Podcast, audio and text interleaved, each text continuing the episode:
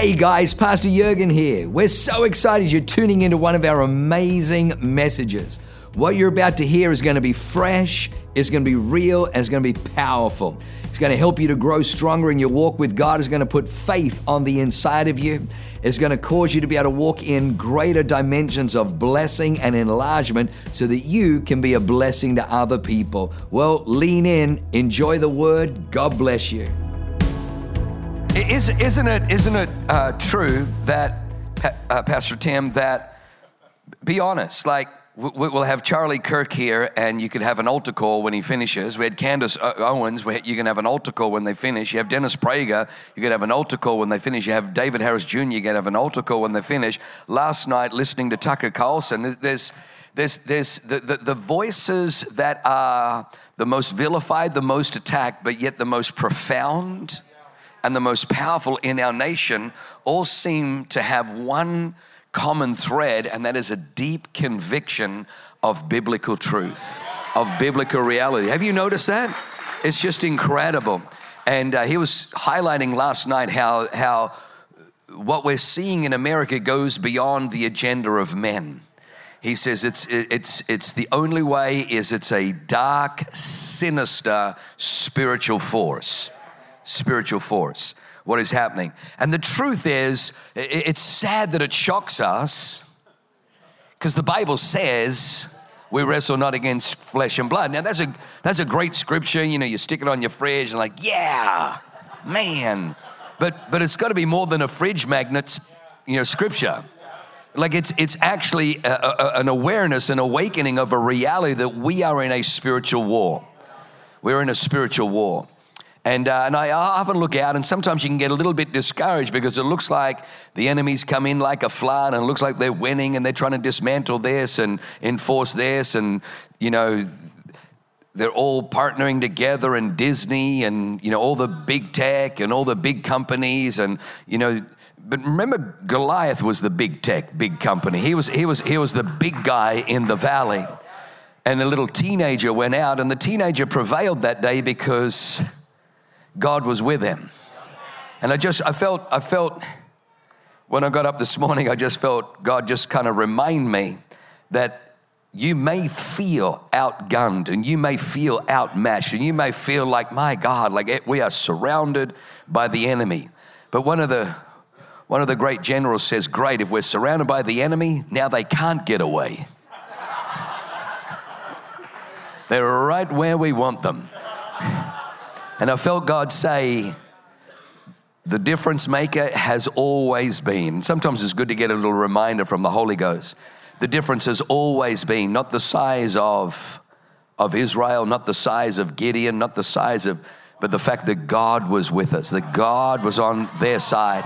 And can I tell you, just as uh, Pastor Mike Finn got up this morning and said that, that, you know, we don't have to pray a perfect prayer because we're praying to a perfect God to a perfect God. And while we are crying out to God, while we call upon the name of the Lord, the Bible says all those who call upon the name of the Lord will be saved. You and I serve a God who loves, we, you and I serve a God who cares, and you and I serve a God who responds to prayer. Did you know that John Wesley said that God does nothing except in response to prayer? Sometimes we wonder, well, how do we get in this mess? It's very simple. We probably weren't praying. Because when things are good, we don't really need to. I mean, you know, we, we, we, we do the, we do the hubba dub dub, thank you for this grub kind of prayer, and then we start eating. There's nothing profound about it, you know, thank you for this food, and, you know, but, but in times like this, it's like, oh, wow, God, we better, we better call on a higher power. And can I tell you, the globalists can have their agenda, and George Soros and, you know, all those crazy demonized maniacs can have their agenda but they ain't, they ain't the highest. They, they think they're the highest. They sit on their perches, they sit on their, their wealth, they sit on their thrones. They think they're the highest, but we, we, we, we will remind them there's a, there's a most high. There's a most high God. And he removes the chariot wheels. And so my prayers of late have been God, remove the chariots out of mercy. Out of mercy, the Bible says that the Egyptians saw that the Lord was working with the Israelites by removing the chariot wheels and having them get stuck. And, and they said to one another, The Lord is working for the Israelites. Let's get out of here. And the ones that got out of here didn't perish when, when the, the Red Sea came back over. And uh, I, you know, so I'm praying that, that some of these globalist, narcissistic, demonized, crazy people recognize we are working against God out of mercy so they can wake up. Amen? Amen. Connor you handsome man, are you doing good? What a great youth leader you are, and we've got the youth camp coming up. And parents, make sure you send your young people to the youth camp. And man, I'm just a decade out now, too late to go to the, the hoedown. That looked like fun. I just love our church. I'm like, what? Where was that when I was in my 40s? I honestly feel like I've missed out my whole life. Seriously, I, I walk over to kids' church and I'm like, man, they didn't have this when I was a kid. And then I go to our youth stuff and I'm like, man, they didn't have this when I was a teenager. feel like I'm always just one step out. Well, you can't go, Pastor. You're 54. Oh, thanks for reminding me. that looks fun and the young adults thing. But anyway, come with me in your Bibles. It's great to be back here. Amen. Uh, 2 Samuel chapter 6. We're still on our, our series at the moment, still on the series of There Was Great Joy in the City. Great joy in the city. I, I really felt uh, God, give me this scripture for today. And so I'm going to believe that before I finish, that the God's power will hit this place and that people are going to get some breakthroughs and some relief and some deliverance and some healing and whatever it is that you need. And I, I, I never, I never want you to feel like you, you just come to hear instruction, like, like, uh, Pastor Alex was saying that you just come to hear great teaching, and, and there needs to be great teaching. We have a responsibility to make sure that every, every Sunday you get the word and it's applicable to your life. But, but church needs to be more than just a teaching house. It needs to be more than just a teaching house. It, it needs to be a powerhouse. It can't just be a teaching house. It's got to be a powerhouse. You, you, people who have been diagnosed terminal, and we've had this so many times over the years, you, we've lost count but people who the doctors have given up on walk into this house. And because it's more than just a, a teaching house, when, when, when Jairus' daughter, Jairus was the ruler of the synagogue, when his daughter was ill, he ran to Jesus. He ran to Jesus. Oh, we, we've tried everything. The doctors have given up. The doctors can't do any more. So I know that I've kind of been talking smack about you behind your back, but now I need a miracle. And so Jairus comes to him and says, Lord, would you, Rabbi, would you come? And, and Jesus says, I'll come because he's gracious.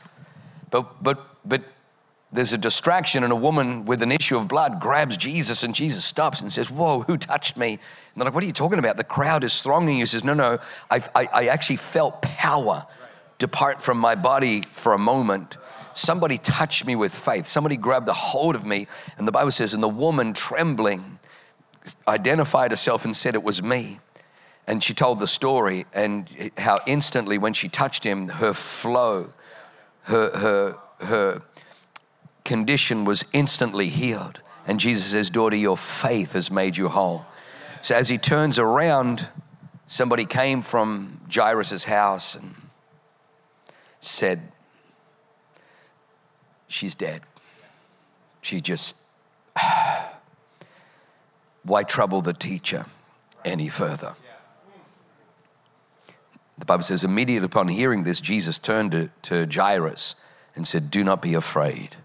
Only believe, and she will live. Because he's not just a teacher.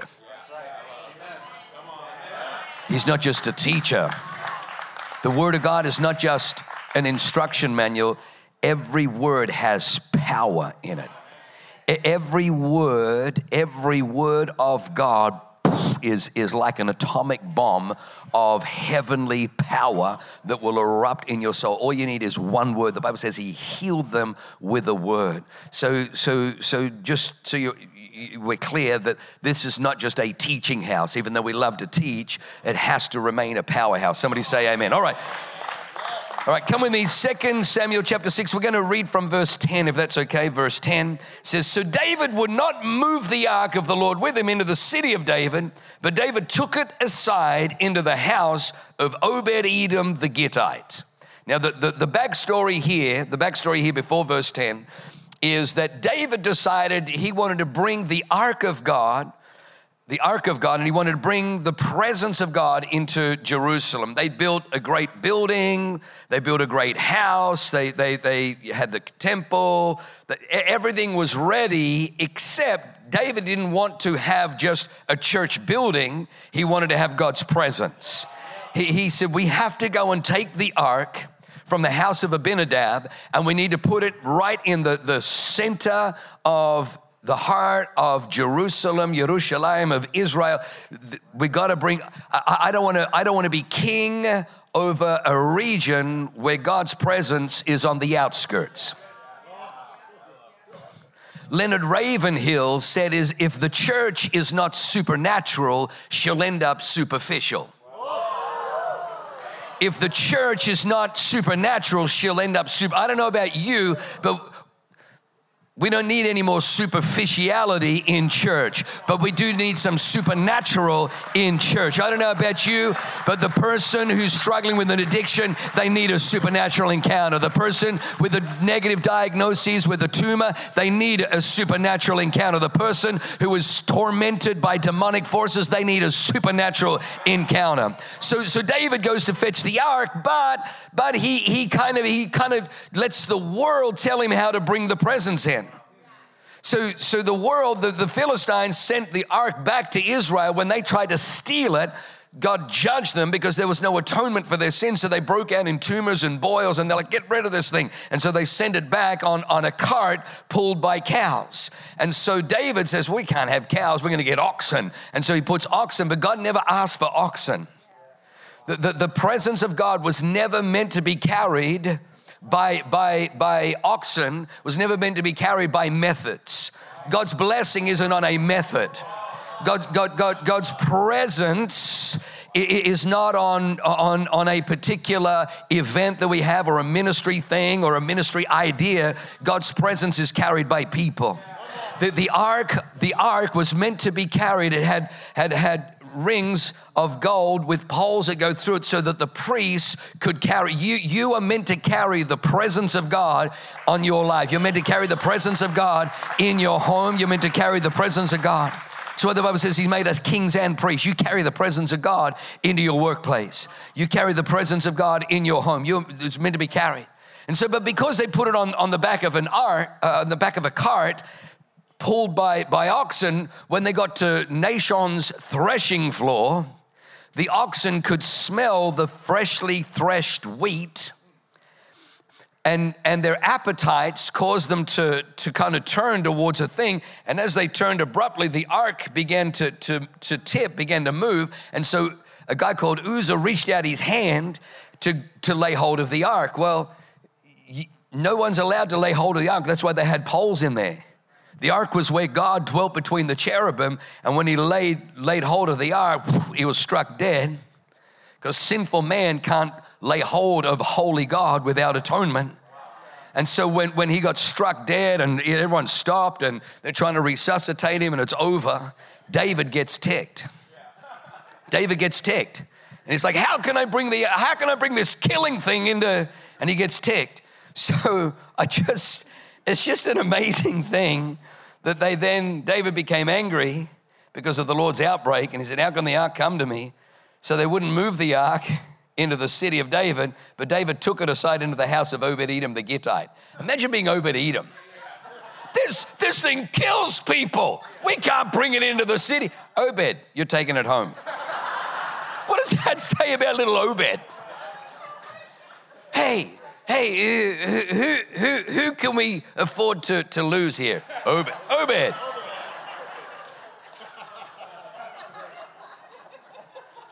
You're taking the killing machine home with you. Good luck with that. What's indispensable, Rambo? It kind of means like if you turn up at a party,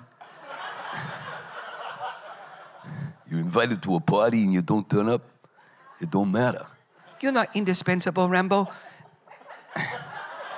I think, is that, um, that might be the original first blood. Oh, no, no, it might have been the second one. I think it was, anyway. yeah, of, of, of the six. The Bible says Obed Edom the Gittite. Have a look at verse 11. So, verse 11 says, So the ark of the Lord remained in the house of Obed Edom the Gittite three months, and the Lord blessed Obed Edom and all of his household. Now, it was told King David, saying, The Lord is blessed. Now, it was told the same thing that killed Uzzah, now blessed the house of Obed Edom and all his household. It wasn't just him, everybody. All of a sudden, his, his, his kid that was getting F's in algebra is getting A plus. He's like, Dad, it makes sense. Mrs. Obed comes home and the kids have all made their rooms and tidied, and they're like, and she look, and they've been brushing their teeth and flossing. She's like, what? Everything in the household was blessed. Their, their, their chickens, there's piles of eggs. They've never seen so many eggs.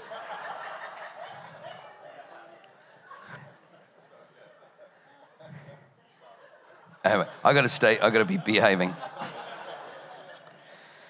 So it was told King David, saying, verse 12, the Lord has blessed the house of Obed Edom and all that belongs to him because of the ark of God.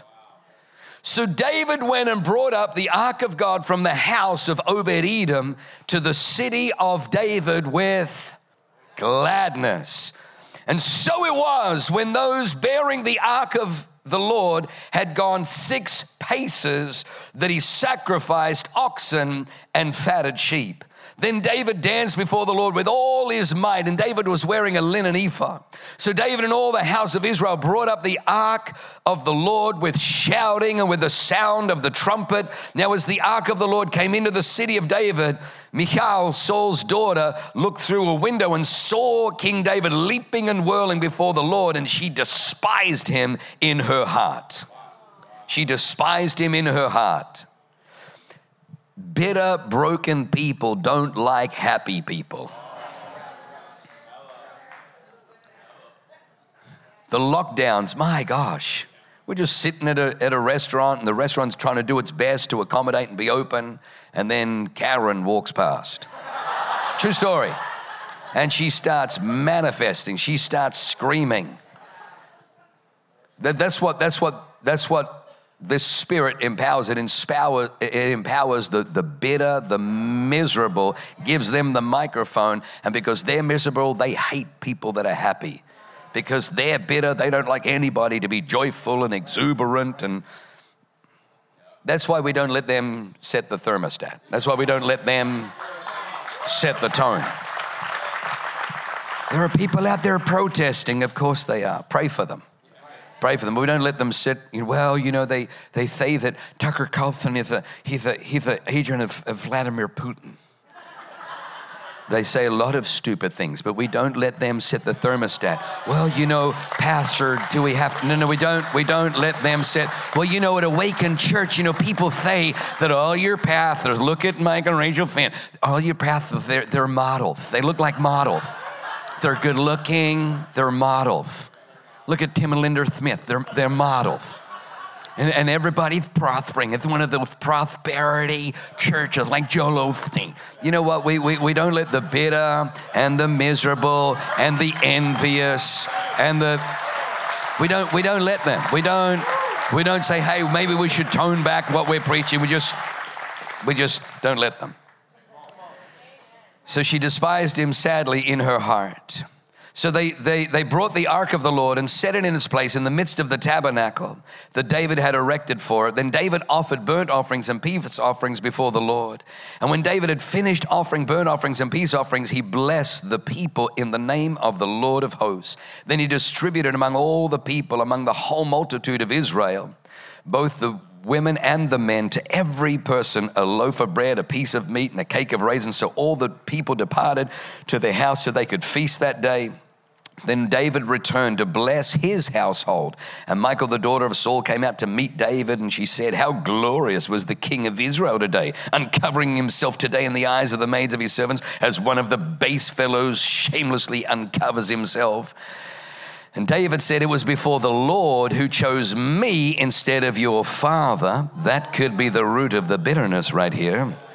And all his house to appoint me ruler over the people of the Lord. Uh, over Israel. Therefore, I will play music before the Lord, and I will be even more undignified than this, and, and will be humble in my own sight. But as for the maidservants of whom you have spoken, by then I will be held in honor. Therefore, Michal, the daughter of Saul, had no children to the day of her death. Bitterness and resentment and a critical spirit is one of the first things that shuts down wombs. God's like, if you can't pray, the rocks will cry out, but if you're silent, you'll find that barrenness goes in there. And a lot of times when we've prayed for people who are unable to have children, we found that we had to deal with a spirit of bitterness or uh, a, a, criticism, a harsh criticism of religious prayer that has come down through, through the family lineage. Break that thing, and then all of a sudden, the, the womb opens up. It's, it's an amazing thing. But I've got three quick thoughts in seven minutes in Jesus' name. I always have too much fun. All right, number number one. Well, actually, the, let me tell you the title of my message. The title of my message is "The Joy of His Presence." The joy of His presence. The joy of His presence. We, we, we, we, don't want to just be a teaching house, we want to be a powerhouse. And for us to be a powerhouse, God has to be present. God has to be present. Uh, many times over the years, people have said, oh man, you just kind of need to tone back a little bit. You know, you're, you're, you're really funny. I'd use more comedy and a little less.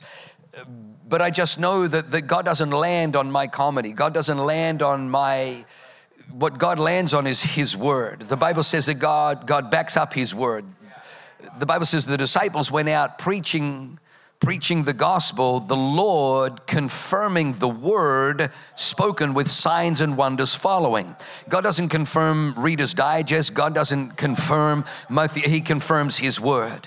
And so I know that if we want people to have an encounter with the power, then I'd better release His word because God confirms His word with signs and wonders. We want to be a house of signs, wonders, and miracles, so we better be word dispensers. The reason we do worship and the reason that we have a worship team, they don't just turn up on a Sunday, but they turn up in prayer. They turn up, they're preparing their hearts all week for this moment on these, these four songs or five songs that we'll sing on a Sunday morning.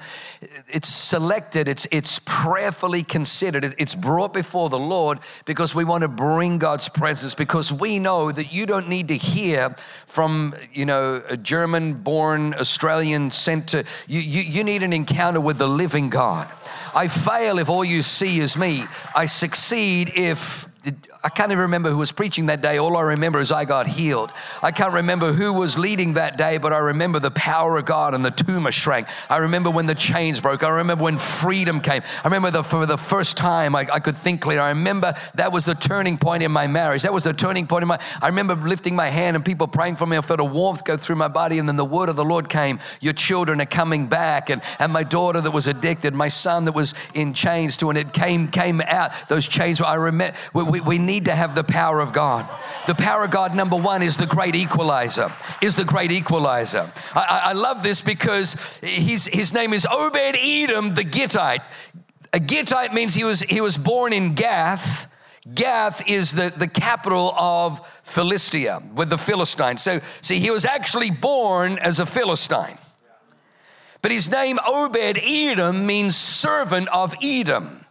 Edom is Esau, which is Jacob's brother. So he's related to Israel, but it's still not Israel. So he was kind of born on the wrong side of the tracks. He was kind of, he wasn't born a Jewish person, he was born a Gentile, he was born a, a Philistine. But kind of during his life, he's, he's kind of drawn close, and so he's become Obed Edom. He's a servant of Esau, he's a servant of Edom.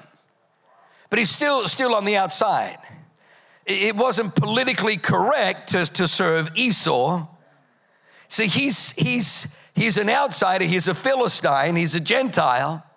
So that's why David says, hey, put it in his house because.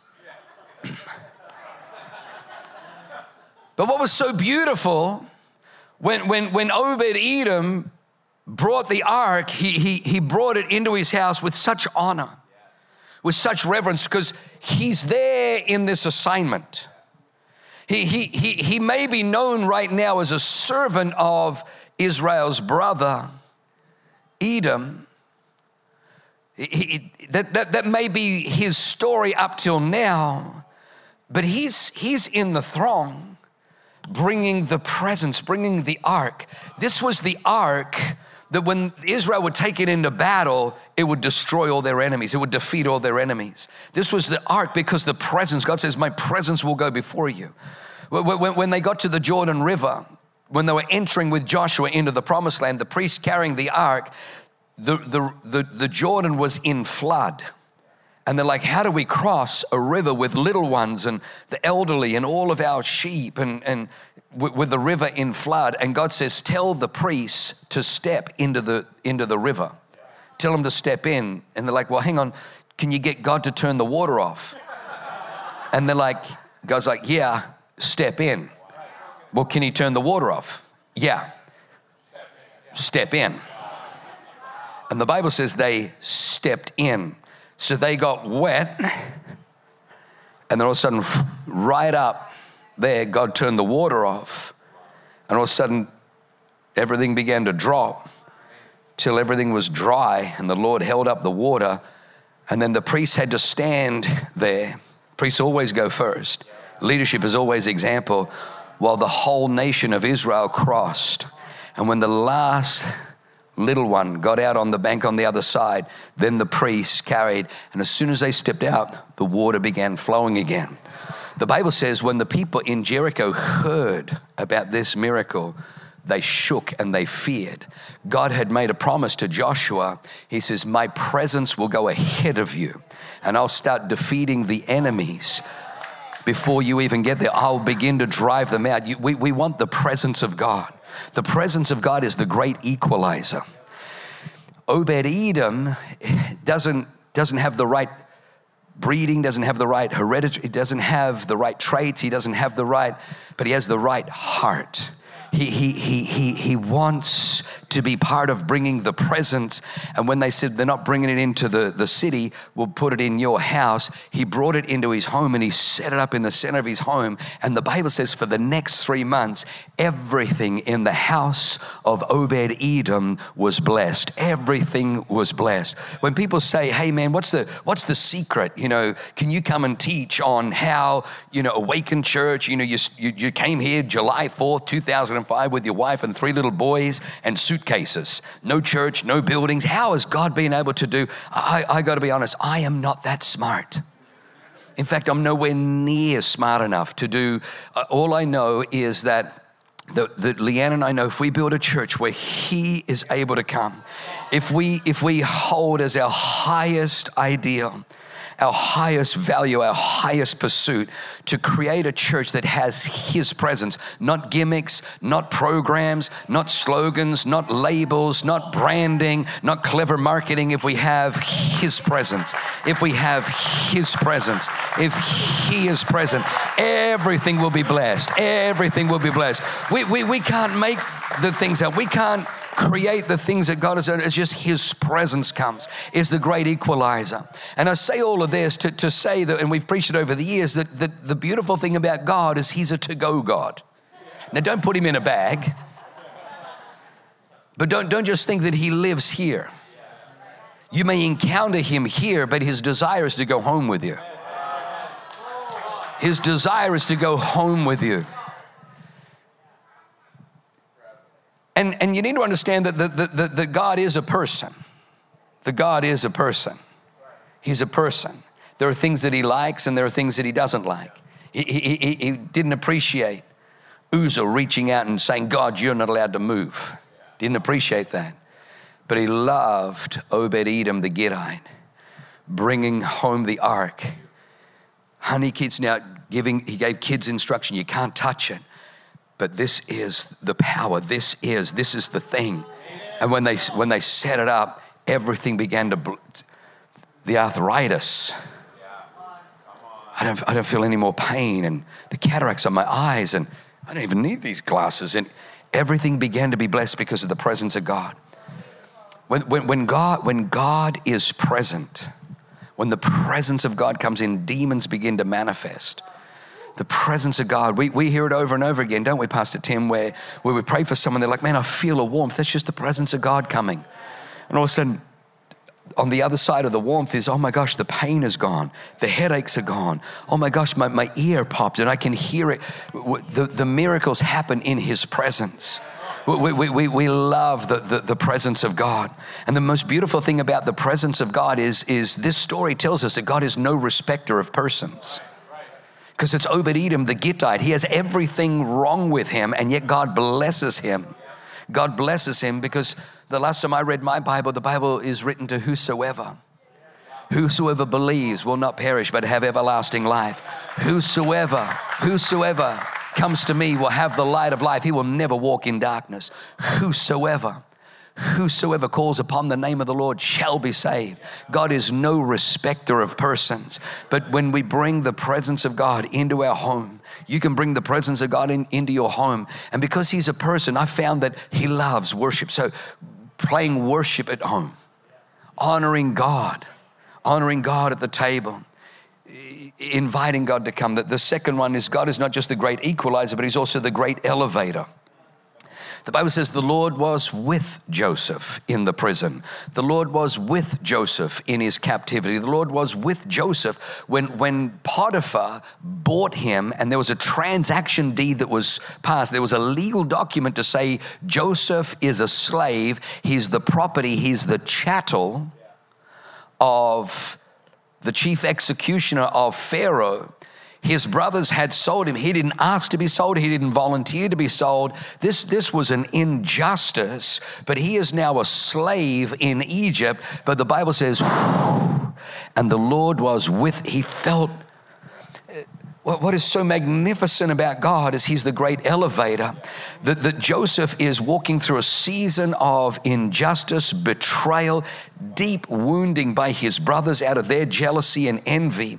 He, there's, a, there's a title deed. He doesn't know how to cancel this thing. He's got no power to cancel this title deed with, the, with the, the king's signet on it that he is now chattel. He's now a slave of Potiphar. And yet the Bible says the Lord was with him. The Lord, I don't know who I'm talking to today, but you may be a slave to something. You may be facing betrayal in something. You may be deeply wounded or suffering injustice. Can I tell you, getting bitter doesn't make it better. But Joseph was faithful and God was with him. When God's presence is with you, I want you to know that elevation, elevation, elevation is, is certain. Now, you may say, well, hang on, that's not what happened to Joseph because Potiphar's wife tried to seduce him, and when he rejected her advances, she cried rape, and then he ended up in prison. Where was this elevation? Glad you asked. Sometimes, sometimes things get a little bit worse before they get better. But the Bible says, and the Lord was with Joseph in the prison, and Joseph was operating in the presence. Joseph was operating in the, the anointing. Joseph was operating in the spirit because he was interpreting the dreams of the prisoners. He was flowing, he was flowing in the flow, he was operating in the presence and because of that he was he was and and what happens to him he becomes the right hand of pharaoh he becomes the right hand of Pharaoh. God's presence is the great elevator in his life. Can I just tell you, at Awaken, we, we, don't, we don't just invite and we don't just invoke the presence of God, but we insist. We insist that we don't want to do church. We don't want to do this thing without God's presence. Without God's presence. Um, you know, God says to Moses in Exodus 33, he, he says to Moses, the, the people of Israel, they keep they just keep, oh, he says, you know what? I'll tell you what I'm going to do. I'm going to send my angel ahead of you. My angel will go ahead of you and he'll drive out the Perizzite, the Hivite, the, the Jebusite. He'll drive them all out. He'll, he'll, but I will not go with you. But I'm going to lead you into a land. The angel will go, drive them out, land flowing with milk and honey. So literally, God says to Moses, listen, Moses, I tell you what, because of how jacked up the people are, my presence isn't going to go with you, but my power will. My power will go with you. Not only that, my promises will be fulfilled. I'll fulfill all my promises. I promise Abraham, Isaac, and Jacob, and I've been promising you that I'll lead you into a land flowing with milk and honey. You're going to go into a land flowing with milk and honey. My angel will go, he'll drive out all. So you're going to live in houses you didn't build. You're going to drink from some cisterns and wells that you didn't dig. You're going to eat fruit from orchards you didn't plant. You're going to make wine from vineyards that you didn't put into the ground. He says, But I'm not going with you. So so, I'm going to give you my power. I'm going to give you my protection. I'm going to give you my promises. I'm going to give you my provision. And Moses says, not good enough. I got to tell you, one of the saddest things is I, I, know entire church movements that, that you can actually build a church and you don't even need God. God is almost like, why, why, would, you, why would you even bother with that? Just with the marketing and slick marketing campaigns and all this strategy. I, I, I, I, don't, I, don't want, I don't want power, protection, provision, promises without presence. Moses said, Moses said, uh-uh, no deal, no deal. Unless you go with us, I'm not taking these people up. I'm not go- we are not advancing without your presence. Why would Moses say that? How many people would be happy with the power, with the miracles? How many people would be happy with the provision? Man, that's awesome. Whatever you guys are asking for, God's blessing you. But Moses says, No, no, I want your presence because it was your presence that encountered me at a burning bush. It was your presence that restored hope. It was your presence that brought life. It was your presence in Egypt. I saw your presence with when I walked into Pharaoh's courts. I saw your presence when I threw down the rod. I saw your presence in the valley. I saw your presence in the desert. You were with us as a cloud by day and fire by night. It was your presence. And I don't want to live without your presence. Once I've tasted your presence, I don't want the power of God. I don't want the protection of God, the, the provision of God, or the promises without your presence, unless your presence goes with me. I think the highest compliment, I reckon God was testing him. Do you know how many people worship the staff? Pastor Alex was talking about the rich young ruler. The rich young ruler says, Good teacher, what must I do that I may inherit eternal life? And what, the, what, what, what he was really saying is, How do I add heaven to all my stuff? How do I add heaven? How do I add eternal life to all the stuff that I've accumulated? And Jesus says, Ha, huh, there's your issue. You, heaven is not added to. The Bible says, Seek first the kingdom of God and his righteousness, and then all this stuff will be added. You got around the wrong way. You've sought first the things of this world and you want to add heaven. Don't work like that. You seek first heaven and then these things are added to it. When those things are added to it, they don't become idols. When you seek first the kingdom, you realize these, they don't become idols they become vehicles of expression for blessing, for offering of God's goodness. I want your presence. And God's presence is healing, is deliverance. The last one, point three, is the presence of God is the great empowerer. It is the great empowerer. When, the presence of God falls, every time I've, I've felt the presence of God fall, I knew that the miraculous was possible. I knew that cancers, I knew that tumors, I knew that people who were barren, people who, who were told they couldn't bear babies. My wife prayed for a, a lady in North Carolina. She had one of her, her uh, fallopian tubes removed because she had uh, cancerous cysts on her ovaries. And then Leanne prophesied over her that she'd have twins. And there was a doctor sitting next to the campus pastor on the front row who leaned over and said, Oh my God, that's a false prophecy. It's impossible to have twins when you've only got one fallopian tube. Not only did she have twins, but Leanne also said they'll be boys. So the, the pastor's freaking out, thinking, well, don't name the sex for crying out loud. And don't go, don't go from barren to twins. Shoot. So a year later, twin little boys.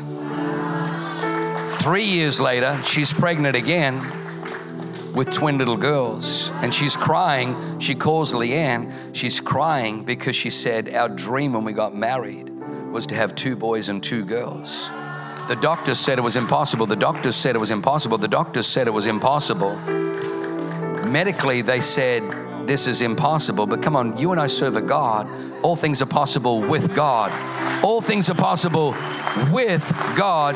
The question is, are you with God or are you with the medical establishment? Are you with God or with the circumstances?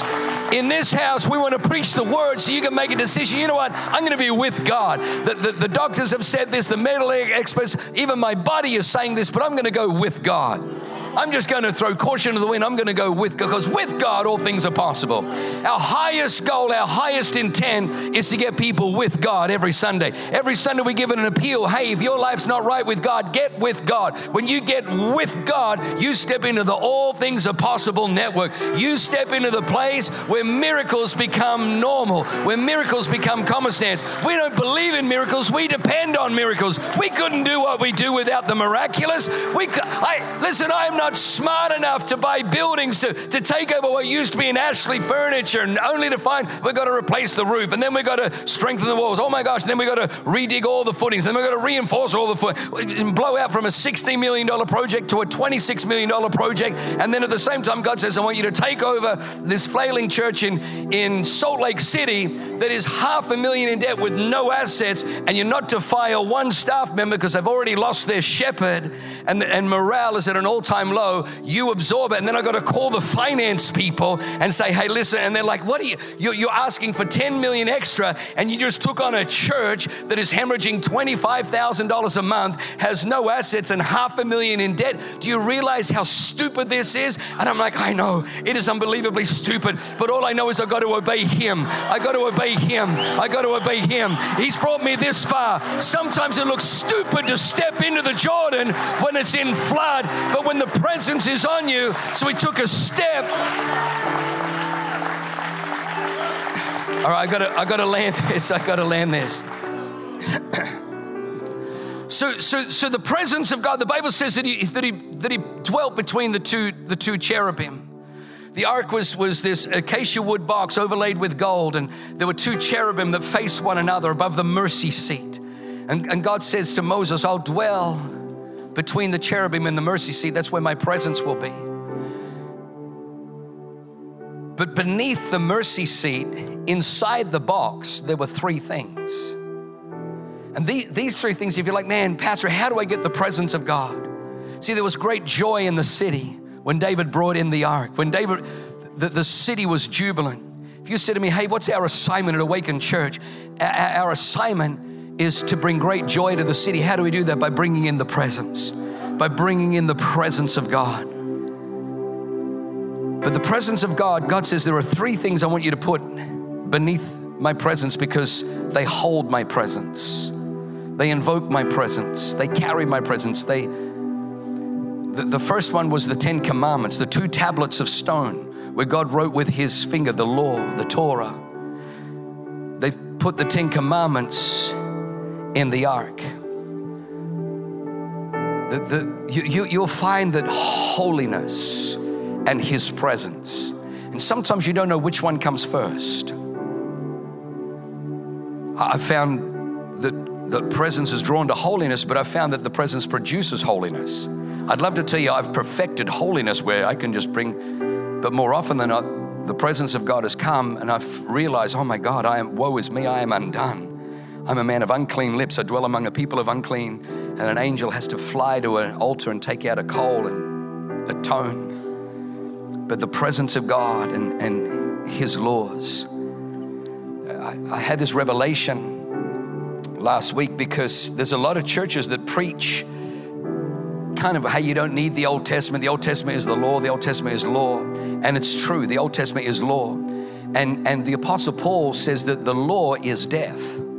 And the reason the law is death is because of, not because there's something wrong with God's law. God's law is holy, God's law is perfect.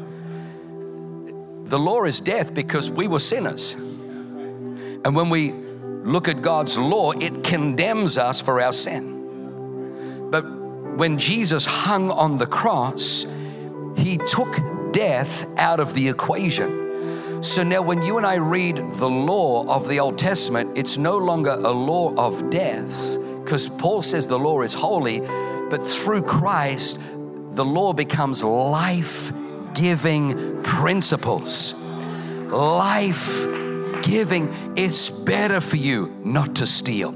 It's better for you not to kill. It's better for you not to commit adultery. It's better for you not to bear false witness. It's better for you not to covet what your neighbor has and what you and, and begin to, it's better for you to honor God. It's better for you. They're life giving principles. The second one, the second thing they had in there was the pot of manna the pot of manna. The manna was, was the bread that came down from heaven. And I said, God, you know, what, what's that there? Now, watch this. This is what he showed me.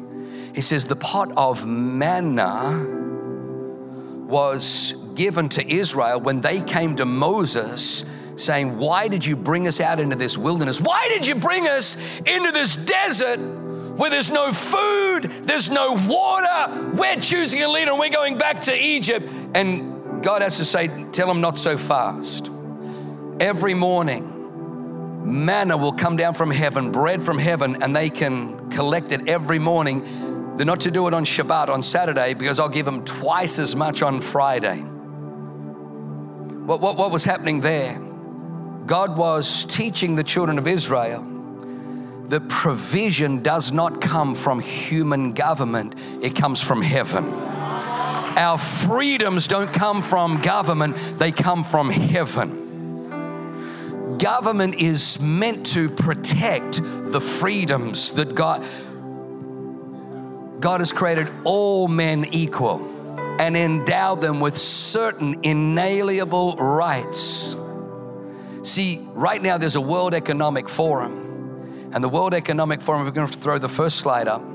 The World Economic Forum has an agenda for you that by 2030 you'll own nothing and be happy. Welcome to 2030. I own nothing, have no privacy, and life has never been better. I mean, I don't know if you can make that level of stupid up. But 2030, you own nothing, have no privacy, but you'll be very happy. As a setter, you'll be shot. So choose now, shot or happy. I'm happy. I'm so happy. Please don't shoot me. It's like what? So go to, go back to the, the Schwab's slide. The theory of communism may be summed up in one sentence abolish all private property. Now, how many people know that before we hear clever theories, and there's a lot of idiots, uh, people, excuse me, Trudeau, Macron, the Prime Minister of Australia, the Prime Minister of New Zealand, there's a lot of these people that are on board with this stuff. The Biden administration on board with this stuff. Now, how many people know that anything that we hear, it's probably not a bad idea to run it through the scriptures? Okay, all right. So 2030, you'll own nothing. And they're literally saying, hey, don't, don't bother. We'll own it and we'll rent it to you. We'll lease it to you. And they're saying stuff like, why, why, why buy a phone when you can just lease one? Why, why buy a house when you can just rent one? Why, why buy a car when you just lease it? So have a look at Proverbs 22, verse 7. Proverbs 22, verse 7 it says, The rich what does it do? What does the rich do? The rich rules over the poor, and the borrower is what? Do you see the agenda? The agenda is if you own nothing and they own everything. If they own everything, they're the rich, which makes you the what? The poor, which makes you the servant, because the borrower is servant to the lender, but the rich rules over rules over. If they make rules that you can't go to, to church and you can't worship, well, the rich rules. They make the rules. You have to receive this mark on your right hand or on your forehead, and you can't operate, and you can't, and you have to support.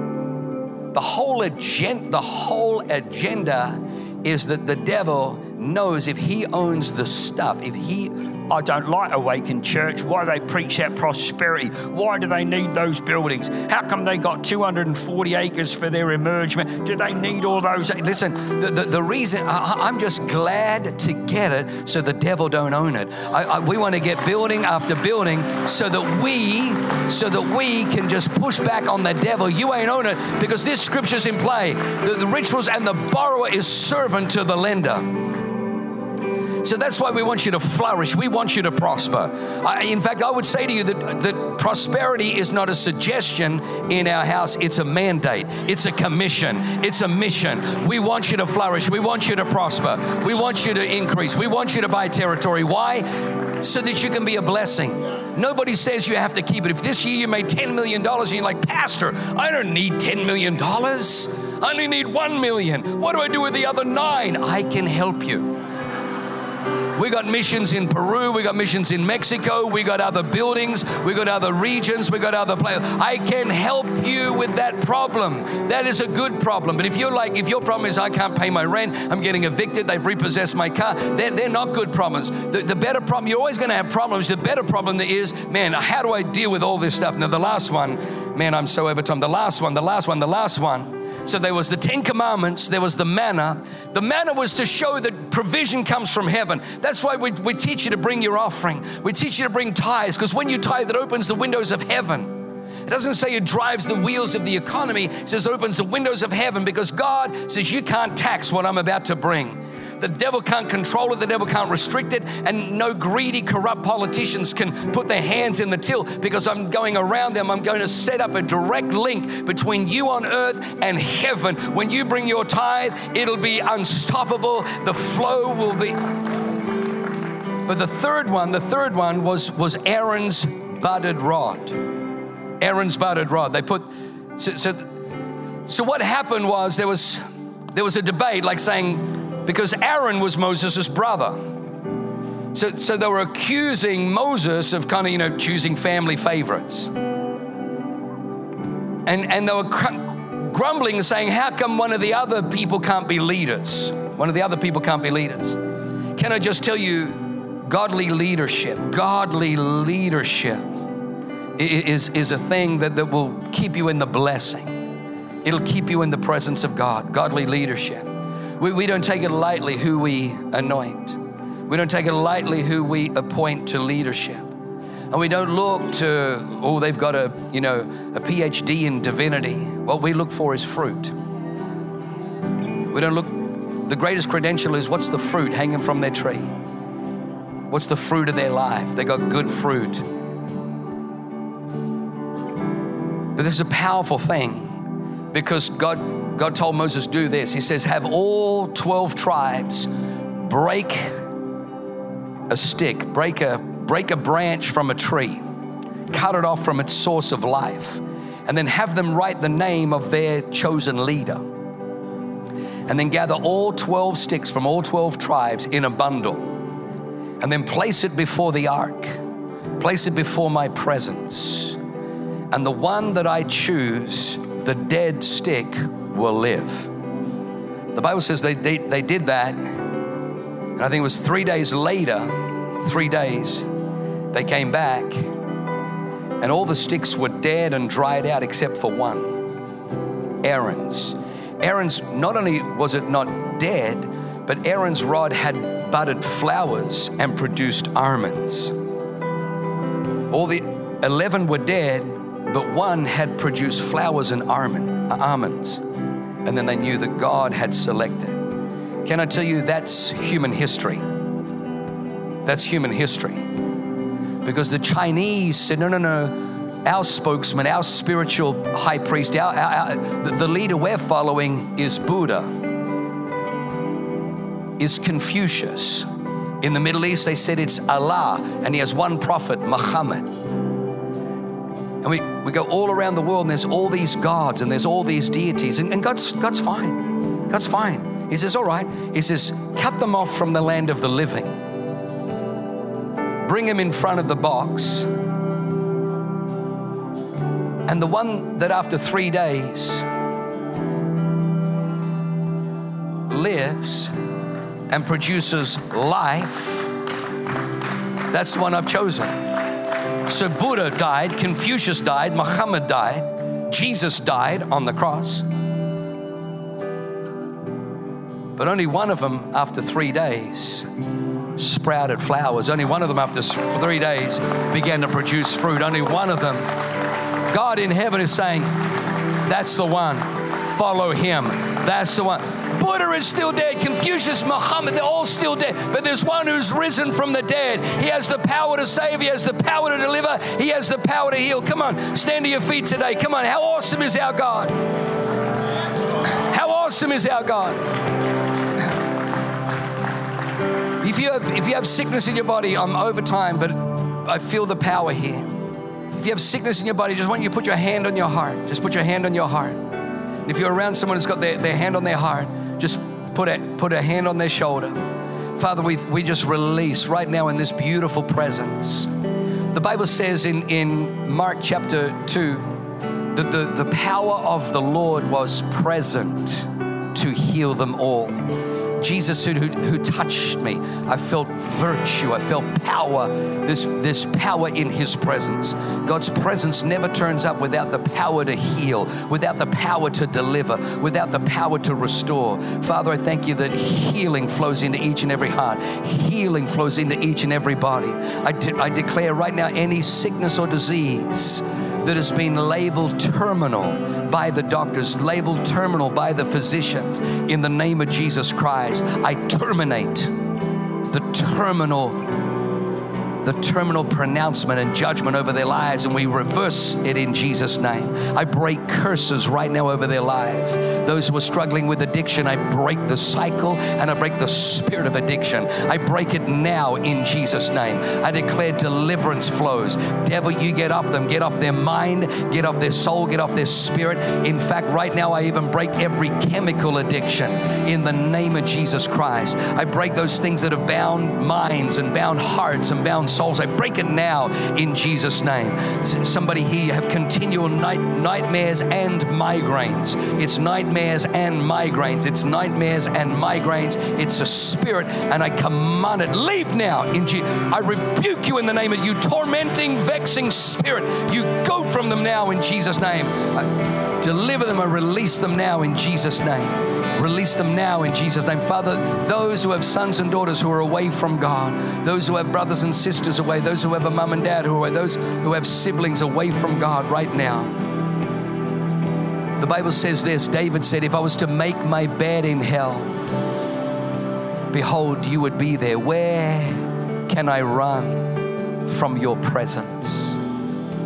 Father, we thank you for the all pursuing presence of God and His love. Father, we pray for sons and daughters who are away in their sin, in their brokenness, in their pain, that right now they would have a visitation of the living God. For mums and dads that have a visitation, for brothers and sisters that have a visitation right now. Those who are under the spell of confusion, we break that thing. Let clarity come to their minds. Let freedom come. And if your life is not right with Jesus today, if you're away from Jesus today, if you once walked with God but just slipped away, ran away, turned away, you're just away, come back to Jesus. I'm going to hand back to Pastor Alex. The altar's going to be open. We have a response lounge. We want to give you a Bible. We want to give you a following Jesus book. We want to pray with you. But don't walk out the same way you came in. One of the most beautiful things we can do is humble ourselves and say, Hey, I need some prayer. You weren't designed to make it on your own through this life. God is meant to help. Wow, what an amazing word. I hope you enjoyed that as much as I did. Hey, listen, for more information about our church, go to www.awakenchurch.com or subscribe to our YouTube channel if you haven't already and download our app. It is amazing. It is chock full of incredible messages, information about upcoming events, and you can even support our ministry if you feel so inclined. We loved having you with us today. We look forward to seeing you again. God bless you. Live a life that is transformative. Bye for now.